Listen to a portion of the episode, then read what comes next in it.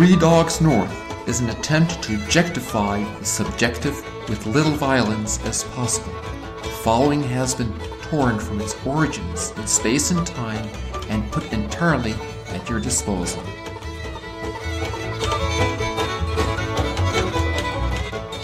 Well, here's my thought.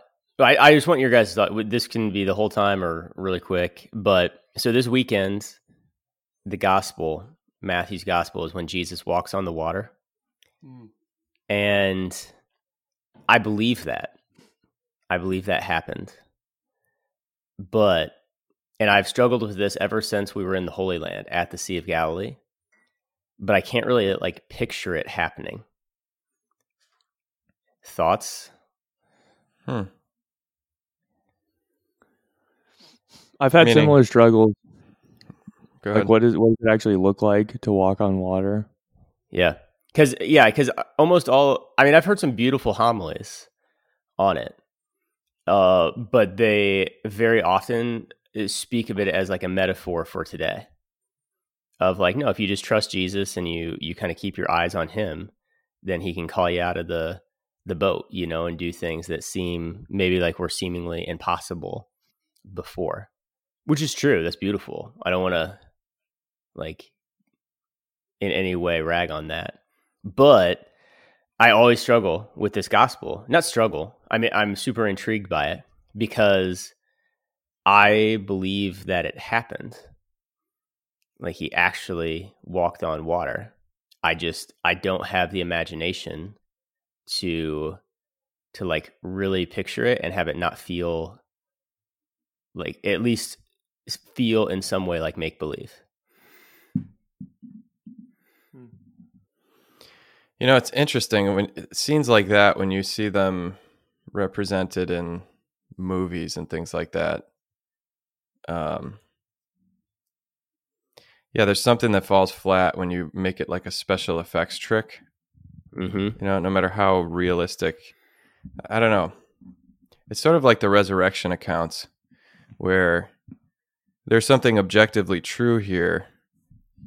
Obviously, he's risen from the dead, and that's a fact. But it's like a fact in a way that's different than like I had a cup of coffee this morning, something just mundane and observable and ordinary.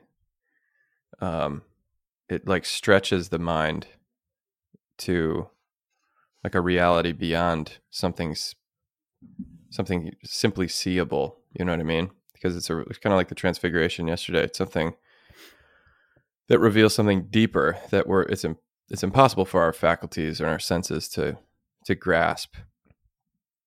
Um, you know what I mean? So it's like more true than um than those things than the ordinary. So it's not it's not simply like a camera trick, um, and anything that kind of looks like that, th- like the resurrection accounts, they're weird and they're kind of uniquely tailored to each each of the people that it happens to. Mary Magdalene, Peter, um, disciples on the road to Emmaus, and there's something that they can't like quite describe. You know, like when Jesus disappears after they recognize him in the breaking of the bread. Like, what is that? I've tried to imagine that. You know, does he just like poof and there's like a little bit of Jesus dust uh, that floats to the ground slowly, you know, or is it it's something mystical, you know, um, that when you look at the Eucharist, you're looking at the same thing. You know that that event is happening right now, and that's that's why the, I mean, it's not just the moral sense; it's the anagogical sense too. That you know this is this is Jesus calling me out of the boat, and those in, and those interpretations make sense, and probably why we gravitate to those is because that's just a an easier way of of thinking about it. But yeah, like like the literal historical event of the resurrection, or the walking on water, or the feeding of the five thousand. What what was that? It was the feeding of the five thousand. Was he just like had a wicker basket and he just kept pulling out bread, and it was like one of those scarves coming out of his mouth that just keeps coming and coming and coming. Um, yeah, I think it's a good question. I, I'm going to Yeah. preach on because, well, and I'll just, I've been mulling this over for a few days, but I do always, this particular gospel, I always just kind of like stay there for a while. Um, of I was actually going to talk about this weekend. Um, it's Newman's the illative sense, which he talks about, I Mm. think, in the grammar of assent. Where I mean, correct me if I'm wrong on this. I'm kind of using this as like a self check here, but the illative sense is where he talks about like you can use these like hunches and observations of um, like beauty and truth and like things that are continually there, and then you ascend to a belief or um, of faith. So I think I heard it described one time of you like and I guess you could get a DNA test, but like throwing out that type of response to it. But like, how do you know that your your mother is your mother? It's like, well, she's always been there. I look like her. She's loved me my whole life, and like all of these things combined allow me to ascend to the belief that, yeah, in truth, she is my she's my mom. Um, so I guess that's kind of how I usually process these things. Of like, well, yeah, like all of these things have just led me to yeah, to trust the um the church, the the truth of like the biblical stories and how they're and how they're written. And I definitely read the miracles as like not just a a metaphor or whatever the correct term is is there. Um it, so it's just this very interesting thing that I notice in myself to being able to honestly say, no, I believe it. Like I would be lying if I said I didn't believe it. And that's kind of the only avenue that I have even to like process it on my own is that no, I'm just I'm willing to like authentically and honestly like ascend to that belief through all of these things but also I just struggle like yeah, picturing it and imagining it, which is yeah, to your point, Connor, that's that's probably part of how it should should be. Anyway, I don't know if that makes sense. That's just what I've been mulling over. Dang, dude, you brought your A game this morning. Well, we have we're on a time crunch, man. guys. We're on a You're- time crunch. Yeah, we got to we got to deep dig deep. You, oh man, Yeah, my my sense of the illative sense is that um I don't know if he he says it this way, but it's kind of like the common sense or sixth sense that integrates all of the all the other ones. Um so you have like the data of what you've experienced, like your mom example. Um but you yeah, you have no way of verifying the uh empirically the proposition this is my mom you know there's other than trusting that people are telling you the truth which is a i think it's a good analogy even lewis i think he used that to say he believed in the bible because his mom told him it was the word of god. You know it's like you at some point you have to a proposition like that you have to take on trust at some point. But newman's image of the of the mosaic was kind of what he how he says like you have all of these little things that you have grasped and apprehended and know with pretty certain knowledge that it's true. And they all make up like this picture they're like tiles in a mosaic and then um, eventually a bigger picture comes into view and you might not have every little stone in there every little tile to make the picture complete but you get a sense of like oh yeah this is what this is what this all means. You know what i mean? Um and i would say for me that's that's how reading the gospel in high school the gospel of luke for the first time um that's the experience i had was like i don't know all of the answers. I don't know what this all means but i have a pretty darn good sense that this is true. And it was it's a, in a certain way an act of the will to believe um but it's also it's kind of like i believe that this bridge isn't going to collapse when i drive over it you know? I can't verify that. I haven't like looked at the girders and beams and whatnot. But uh you just like you go through life w- with all of these kind of acts of trust um that this is plausible um without certain knowledge but yeah i think the miracle stories I, I had the same reaction like i believe that these i believe these things happen why why would they not have happened? You know? Jesus is god. Um,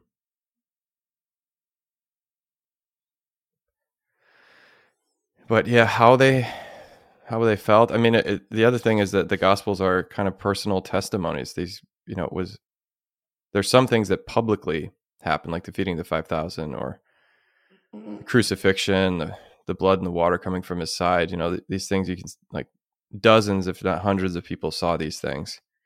So, you know, by the time they got written down by Luke or or John, you know, like these are these are stories that people would have told and but some of them are very personal like the the walking on the water is just the 12 and then peter's experience of that is very intimate um, i think about the nativity stories too like the annunciation that would have been mary telling telling people that story. I wonder how many people she told it to how she told it you know? Um, but I, I just yesterday i was i was i've been reading back through the spiritual exercises and just trying to do them on my own um, in a kind of like yeah personal spiritual exercises just going back on some of those meditations from the retreat. And um, it is uh, the stretching of the imagination like the fir- the very first one is um, on sin imagining your soul all chained up and uh, the imagining the first sin of the angels that immediately banished them from heaven, imagining Adam and Eve in a state of grace choosing to sin and you know I mean those are different levels of stories obviously than the gospel which is uh, concrete historical events. These are these are things that happen but in a way it's all imaginative. How do you how do you picture the angels sinning, you know, but it is possible. It's, I find it encouraging that Ignatius tells us to do that because um, otherwise it's just ideas, it's just propositions and not like an experience. Like that, that means something to me. You know what I mean? Um, in fact, the other day, this is a question I, I was thinking about after the fact. Um, one of my focus missionaries was just threw out the question like, why doesn't the church just have a list of teachings? You know, like if you're if you're having a um, conversation with a Protestant, for example, or, or, anybody who doesn't buy that the church has teaching authority, um, he's like, why doesn't the church just have like a list of everything it teaches? And the Catechism kind of is, but um, like it was basically a question about the development of doctrine. Like, why is it that some things are kind of apparently moldable and changeable, and some things are like, no, this is what we believe. Um, what do you what do you guys think of that question?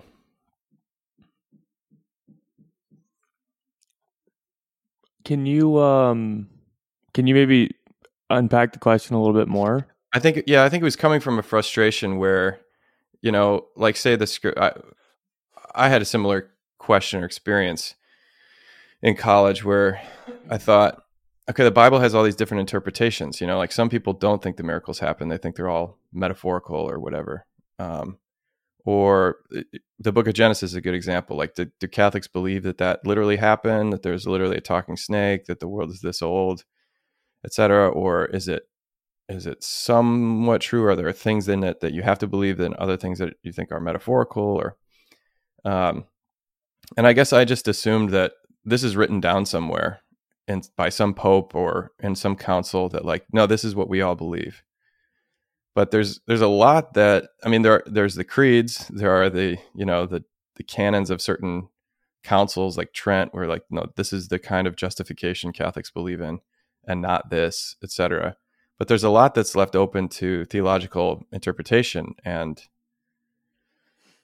um that isn't like explicitly laid out like this is what this passage means in the Bible. You know what I mean? Yeah. Um, and the Bible itself, I mean, my my thinking is like the Bible itself is not a list of propositions; it's a story. Well, it's many stories. Um, some of it's poetry. Some of it is metaphor. Some of it is stuff that real history, like the Gospels. Um, some of it are they're letters, pastoral letters, and things like that. Um, So it's not really like it's not really like a, a list of propositions. And he he made the point, and I was sympathetic. He's like, "Well, I've heard that in the negative. Like, no, the faith is not just a list of propositions; it's a relationship to a person, etc. But then, what does that actually mean? You know, because you have these conversations, and people say, "Well, I believe this," and like, no, the church says this, and you do kind of like invoke the magisterial authority of the church, but then in these areas that aren't super clear, what it, what does it mean? You know, and to me, it's that the church, the church is the primary reality. The church is the body of Christ. Uh, it's it's a relationship to the to the God who's revealed Himself in Christ, um, and it's like, I mean, it's a one flesh relationship. We are one with Him. We are Jesus in a sense, and so the church has all of these realities that make it possible to commune with God, the sacraments, the scriptures, tradition, the you know the the guarantee that there's freedom from error in matters of faith and morals, etc. Um, and you your relationship has to be to the church first, rather than some list of things the church says. You know what I'm saying? So there's no there's no like um, independence from that reality that you know, like we do not look at all the church teaches and then say, yeah, I agree with that. So now I'm going to join. You know what I mean? It's kind of why we get baptized as infants because you, you don't, you don't first, that's a Newman thing. You have to jump into the circle before you can even start to apprehend what, what the reality is that Jesus has revealed to us. Um, you get what I'm saying? So like at the beginning of the church, there's no, there's no Bible to there's no new testament to be like this is this is how you interpret romans. You know there's just christians in rome that paul is writing to and they have the eucharist and baptism and the holy spirit and that's what that's what binds them to god and to christ and why this inspiration of the new testament can happen and all the rest of it. Uh, it's only 2000 years later that we're like arguing about minutia of like well did he really walk on water or is the Eucharist the real presence and et cetera, et cetera. Um, but the very first thing is, is Pentecost, you know? Does that make sense? But it doesn't really, it doesn't really answer the question that he was asking, you know? Can't we just write down everything the church teaches on everything? But I mean, my point too is there's some things that the church can't teach on because it, you know, nuclear weapons or artificial birth control or the discovery of the Americas. You know, these are things that weren't there at the beginning um, that affect what we think and teach. You know what I mean? Yeah. Yeah, and there's right. something that's. I mean, I it. Mm, I don't mean this in a condescending way, but it's just inhuman about it. Where it's like that's not really what matters is knowing all of the propositions of the faith um, like an encyclopedia. That like that's not actually what you want. That's not what anybody actually wants. Uh, just just to know all the all the right answers. Because even if even if you did know all the right answers like you keep asking questions for something more. I had a really beautiful conversation with a girl at my parish who um, just really open and honest, and and she is doing some searching and and doing a lot of praying, and she's just totally authentically trying to seek the Lord. And we'll get together every once in a while and walk and talk, and she has this ongoing list of questions. And she showed up the other day and said, "You know, I just had this sense like I'm not supposed to ask any questions today." um, because there's like a couple things that I still want to learn that I want to know. But she said, I just got the sense like, even if I learned them, it wouldn't answer like the actual question that I'm looking for. Like, it wouldn't actually satisfy me. That I, I want to be f- filled. I don't want to just know all the right things. And I wonder if if we've kind of gotten those two things a little bit mixed up. It's like, hey, if you know everything, then you'll be good to go. Um, and yet, that's Christianity as merely an idea. but it's Mhm. it is I see relationship just feels weak. Yeah. It's um there was a word that I came across in Erasmus Levenberg his uh was it fire of mercy? Heart of mercy, fire of mercy, heart of the word, something like that. His commentary on the Gospel of I Matthew. think it's embracing God mercifully. I bought that book and gave it away. But I'm gonna read it when the person gives it back to me. I will absolutely read it. Um, I'm consumed by HP right now, but um, Harvey Potter. he- Harry Potter, Oh. Old He- he Harvey was- Potter. Harvey, Harvey Dent. For some reason, that became an inside joke on the fishing trip, like misnaming all popular culture things. Like we were totally out of touch. What's this Harvey Potter? We're such goofballs. You're such a goofball. Keep going, Metz. Marikakis. Marakakis. Uh, yeah, and he was talking about the experience that Jesus has in the gospel last week, um, when it's the multiplication of the loaves and the fish, and when there's these hordes of people, these great crowds come out to him, that he has the the great gut reaction, the splanchna, the splanchnizomai, where his stomach yeah, where his stomach like turns over and he has great pity and compassion for the people that no matter how much you know about the faith, um, you can't like learn to have that gut reaction. But that when you become con, con natural with Christ, then you have the same reaction as him because you are him and and there's a there's a distinction and a difference there where it's um like obviously knowledge and information is great and can take us a long way but you have to be one with Christ and then you get his heart and then you get his guts and then you get his eyes and then you're actually moving and living like like Christ and there's there's a lot of similarities but there's also some distinctions that are that are present there and so I, I don't think if if we just hammered out everything that's right or everything that the church teaches, I don't think it would actually satisfy. I don't think it, people would actually. It's not what we're looking for. Well, maybe this is a attempted at answer because I, I like that. I mean, what is the the implicit And, question? and can, can I also say this? Can I also Yeah. say this? I don't think it respects people's freedom, Mm, or or or the church really honors people and respects their freedom massively. So they Yeah. deal in principles that are universal, and then allows the intellect, the the moment that people live in, to be shaped by the principles that the church teaches, so that then they can make like on the ground, boots on the ground. No, this is WWJD. Like you're the answer to that. So Right. become Christ so that your guts can turn accordingly to each of the individual circumstances that are presented before you. Because the, the church, the church can't lay out every instance and every detail, and really shouldn't. I, re- I remember being surprised by that in our social justice class. Um, I can't even remember the technical term for the for the class, but the one that Dr. Barrett teaches. What what is it? Yeah, social justice, spe- I guess. special moral three or something.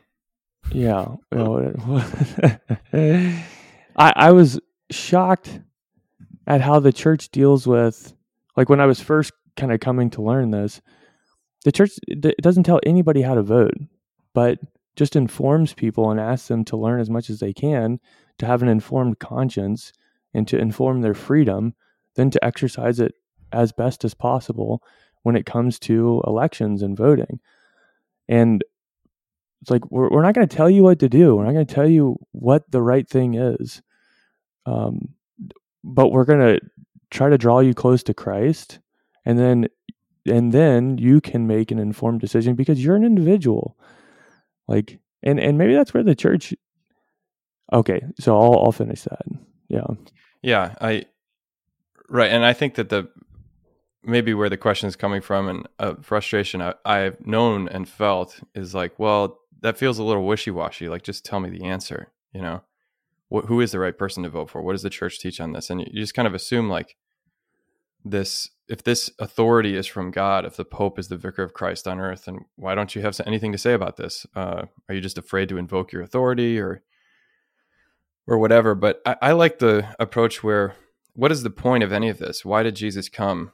Why does the church exist? Um, it's to have an eternal uh, union with God, like to the point of what you said. We get His guts. We we are Jesus and that's a mystery um, that is infinite and will never get boring. It's never it'll never be able to be summed up. And you're like, okay, I got Jesus now. I understand him. I believe in him. Now I get to go to heaven and whatever that means. But heaven is this, the kingdom of heaven is this uh, eternal um, journey to the heart of the mystery of existence and the love that is the foundation of all that is um, and it's it's eternal. And there's no, it's not just that it can't be summed up, but it's like it, that would be beside the point. Um, and so the function of the of the magisterial authority of the church is not to say like I mean I guess the point is like to get to heaven is not just a matter of getting the right answer to all the questions. You know what I mean? Like that's not the point. That's not what salvation is is just being right about God you know, and if you're wrong, then you go to hell. The magisterial authority is like the rules of the game. Like in theology, we always talked about like the only time that the church ever pronounces on on teachings, like in the early councils, that um, Jesus is consubstantial with the Father, for instance. It took 300 years to get to that, and the only reason we ever said it was because people said that he wasn't. You know, Arius said there was a time when he was not, or you know, Jesus is subordinate to the Father. And the church says, nope, like you're free up until a point. As Christians, you can you can talk about and interpret the mystery of of the Trinity uh, in many many ways, but that's not one of them. You know, so it's it really is a via negativa. Like, um, the church's magisterial authority is to keep people in the bounds of what where the adventure and game of life can be played uh, without without losing, you know, without losing the the point of it. Because if you if you go down that road, the church says you will empty the mystery of its meaning. You know, you'll resolve a paradox that's meant to be held in tension. Um, you know what I'm saying? And it loses all its dynamic force the moment you you say that. Yeah, as much as you want to say it, because it kind of resolves things. Yeah like the the tension of it is right where Christ is. And that's where even like your initial question, like, did he walk on water? It's too hard to imagine. It must not have happened. You're just like, well, then, gosh, dude, you you apply that logic to a lot of things, and um, pretty soon all you have is stuff I've observed. You know, right? And even well, that, you can't. Can you really trust your senses? And and even I mean? going back to, it was an intriguing answer. I asked um, Barron the same thing on that retreat with him, like about that whole thing of being on the on the Sea of Galilee and not being able to imagine it. And it was like a very quick, intriguing answer that he gave that I, st- you know, it's even helping me kind of unpack it now because it did, it did help a lot. But he was just, he was very clear of like well just remember that like we are a we're a doctrinal church as well. And so how i kind of heard it i didn't have the same words as what we're talking about today but it it was almost like no if if you have that starting point of what you were talking about Metz of for lack of a better way to say it like a relationship that um yeah I, I like that i like that a lot of like you get his guts in in there. If that's like your starting point, then you see that like an experiential and personal like relationship with Jesus is in no way opposed to like the the doctrines and the dogmas of of the church but rather like those are the exact things that allow us to to know him more. Um which i don't know even talking about now it doesn't resolve the whole experience of, but I still can't imagine it, and I wish I could. uh, maybe maybe that like last part was kind of where I was at too. Of like, man, I really wish I I could, but there's something almost like more beautiful about it because it grounds it more in reality to be able to say, no, like I, but I'm also being honest to say that I believe it. Um, and it is, it's weird and it's it's very paradoxical to um to be able to say that. And then it's like the church in this beautiful way like helps you um helps you process that. I don't know an, another way to say it that's so much better than like no just you have to believe this because this is this is right Yeah. it like integrates your humanity in a totally different way yeah. Yeah, in a way, I I prefer that it's uh it's a written account of somebody that wasn't there, that's two thousand years old, that's been handed down through many generations that didn't have uh, copy machines and printing presses, and like it's it in a way. I find it easier to believe than if I saw like a video online of Jesus walking on water. You know, if he, if if this had all happened today, you know, the incarnation and everything, all the deep fakes and the Photoshop and all this, it would be like harder to believe, even though we have more evidence of it. Dang, dude, I Hmm. hadn't thought of that. You know what I mean? Yeah. Uh, in a way, it's like it's easier to believe and even imagine because of the distance. You know what I mean? I don't know why. But I just, I just find it more compelling. You know? Yeah. Dude, because we want like the immediate thing that we want is to have the answer to it, or at least to be able to like imaginatively or conceptually bring that into being in a way that we can understand it. But I think like deeper down, uh, that's a part of it is that that's an immediate want, but there's like a deeper desire there where there it's to sit in the mystery, the the paradox and the puzzle and and to let God kind of rearrange you. Yeah. Instead of you arranging the gospel correctly, like I think that's the way that it's supposed to be. You just sit there and, and let that story um in its reality and in its mystery like change you. And and and so instead of man, and and I guess I I think about this often when it comes to imaginative prayer. I think did I just create that? AKA am I conforming the gospel to me? And and there's something really good. I hadn't really thought about this, but there's something really good about allowing the gospel to form you, like allowing that paradox to to start to shape you. And m- maybe there's a lot of times where we don't do that because you know the story's straightforward, or we you know we've seen it in a movie, and so you just imagine it one one direct way. And and I wonder if that's you know with Barron's thing, it's like you're you just want to see it with your eagle eyes, but that's not what the Lord is. You know, you can't pin him down. Like he, he is all all of these things, and Which what is- you really it- want. Yeah. no go ahead No, no, no. That's it.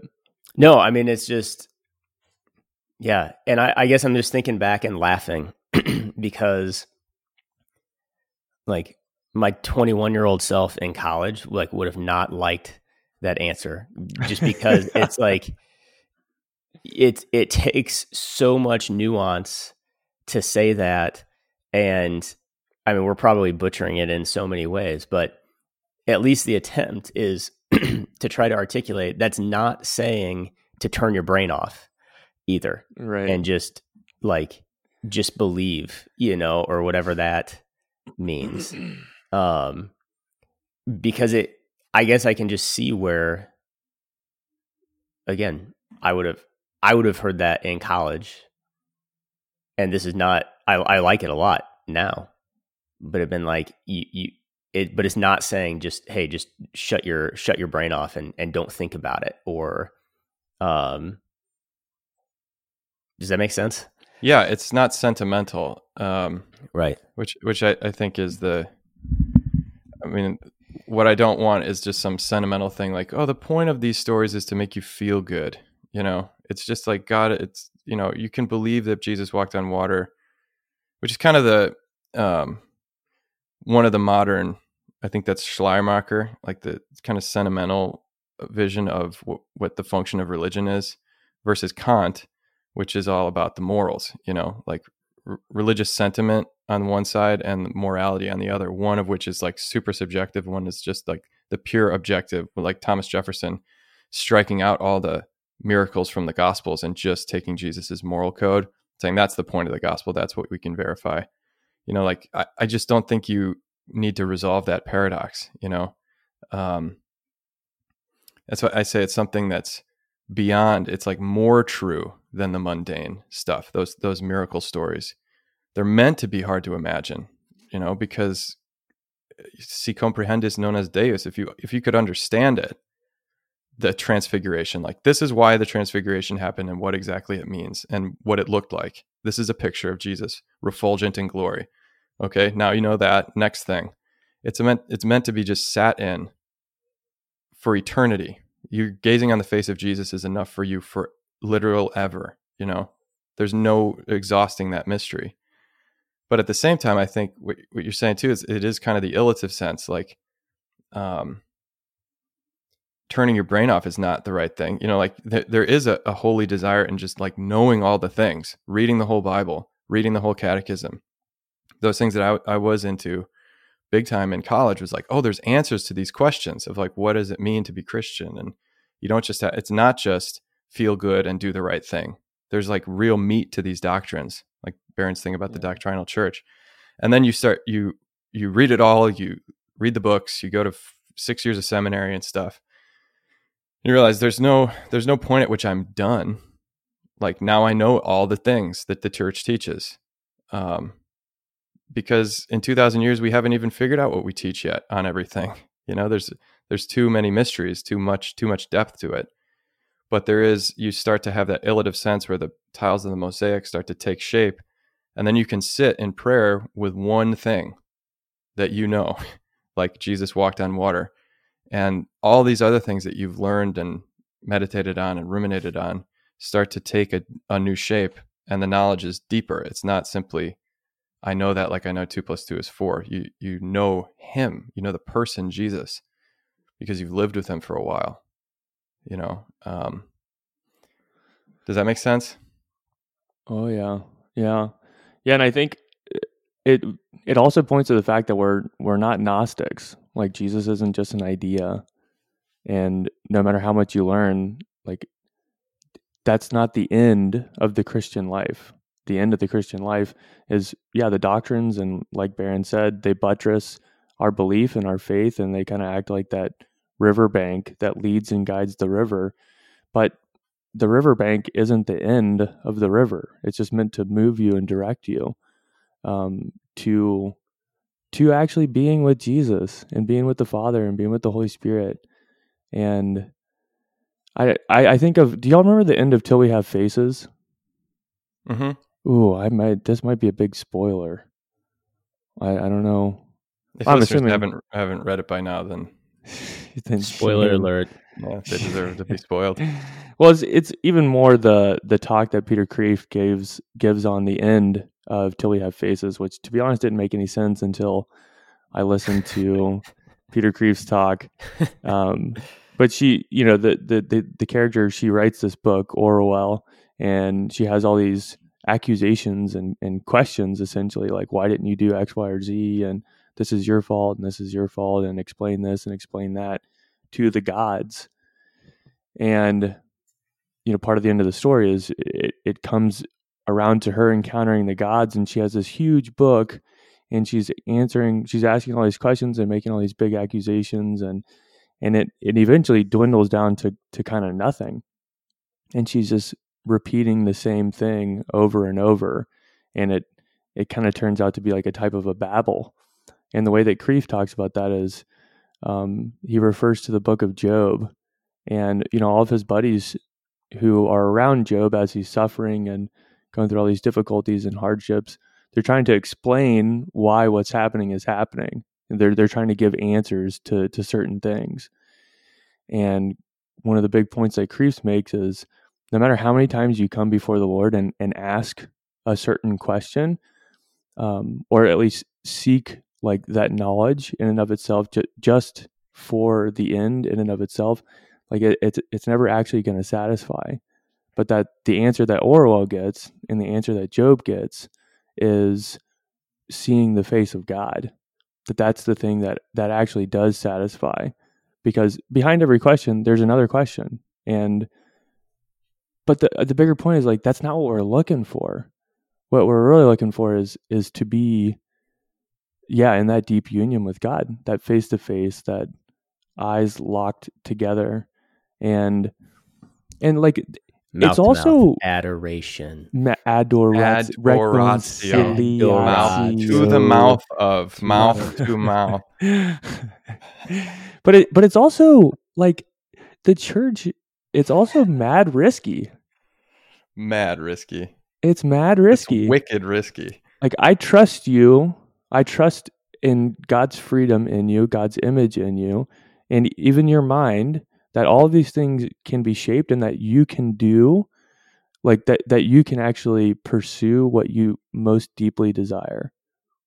That's and here's everything that we can give you and provide and say what is and, and what's not. But ultimately, I can't make you do anything. And so here's the guidelines and and now like become Jesus and and then go be with Jesus. That's I think that's the rub, dude. That's the that's the practical application of all of this is uh I at one time would have thought the problem with church and society right now is people don't know the faith. You know, like we didn't grow up learning the catechism the way they did back in the old days where everybody knew the answers. And that's why, you know, people don't Catholics don't believe in the Eucharist because they haven't been told or told in a compelling way and we need better catechesis and and that'll solve a lot of the problems in the church. And I've just come to the conclusion that like no matter how hard you try or how clear you can teach, I, I did so like in the parish and RCIA, et cetera, youth group. It's it's just not enough. It doesn't solve the deeper problem um, of like people aren't grasped by this. I, what I what I didn't appreciate was that something had happened to me that made me want to know, you know, and it was a, a few things in my adolescence that made me hungry to know Jesus. And that's why I wanted to know everything that the church taught and what was in the Bible and all that stuff. But I wouldn't have had the hunger or the desire to go seek it out. And I certainly would have wouldn't have had the spirit that would have integrated it all to like a a truth of the capital T. It would have just been a bunch of little truths, uh, like you know, religious studies. What does Catholicism teach? Um, it wouldn't have been a, a personal experience of of God if I didn't have that primary experience of knowing Him through confession, through the Eucharist, through uh, my parents, you know, teaching me and stuff Yeah. like that. So the practical application, I think, what you just said is it is mad risky to trust in two things. One, that the human heart is longing for truth and will know it when it hears it. You know, it, the sheep will will hear the shepherd's voice and know it's him. You know, that we are we are hardwired for this, for for the love that is Jesus, um, the Trinity. That when it's revealed, when it when on His time, on His plan, He comes into someone's life, the heart will respond. There will be challenges, there'll be temptations. We're we're clouded by sin, but um, this person I'm like trying to quote evangelize, you know, or trying to move the chains towards a a, a relationship of of discipleship. I'm not in control of that. I can't just like have the right answer and then win an argument and now you're a Christian. You know, I have to stand back and let your heart resonate with whatever truth is being revealed sometimes through me. Sometimes God inspires me to say something, but that I'm not the one doing it. And the second thing you have to trust in is that the truth itself is compelling. You know, like it will it will speak for itself. Jesus will speak for himself and I don't need to um explain him perfectly or or make all the cases for him. I don't need to do the, that job for him. You know, you just kind of like Ignatius says in the exercises, uh, the purpose of the director is to, as much as possible, let the creator deal directly with the creature. You know, you're just a you're just a mediator, or what you said once in on the podcast, a marriage counselor. You're trying to get them to talk to each other. You know what I mean? Um, I think that's that's what this for me has looked like in terms of like how, how does it change me and how I do my job. That's it. Um, it's not just about having the you know your first few homilies out the gate. You're like, all right, this is it. I got to say all, everything I know, and once everybody hears it, it's gonna be game over. This whole town's gonna be Catholic. All the things, man. Just Yeah. bring it. Story of salvation. Let's start at Genesis, people. Okay. Dang, dang. Hey, dudes. up. I gotta go. Um, I think we solved it though. Yeah. So thanks for that. And uh, so cool. Thanks yeah. for bringing that up, man. You're welcome. World answers provided. Wow, I'm Uh, like I want to go read and pray with scripture right now. wow, that's good. Wow, That is dude. good. That is, yeah, that is uh, pretty much. I used you guys for my homily today, and you showed up. So thanks, appreciate it a lot. All right, love you guys. Bye. Love you too. Love Peace. you, Rip. Dip. Bye. Bip. Bye.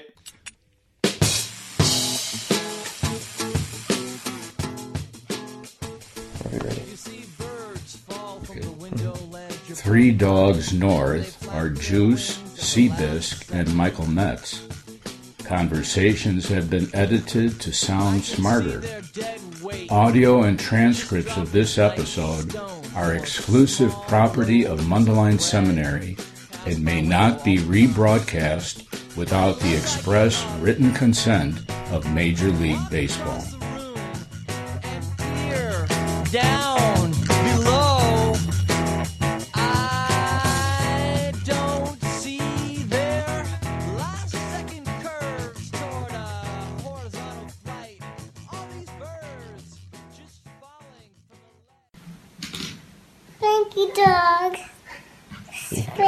dogs. Good girl.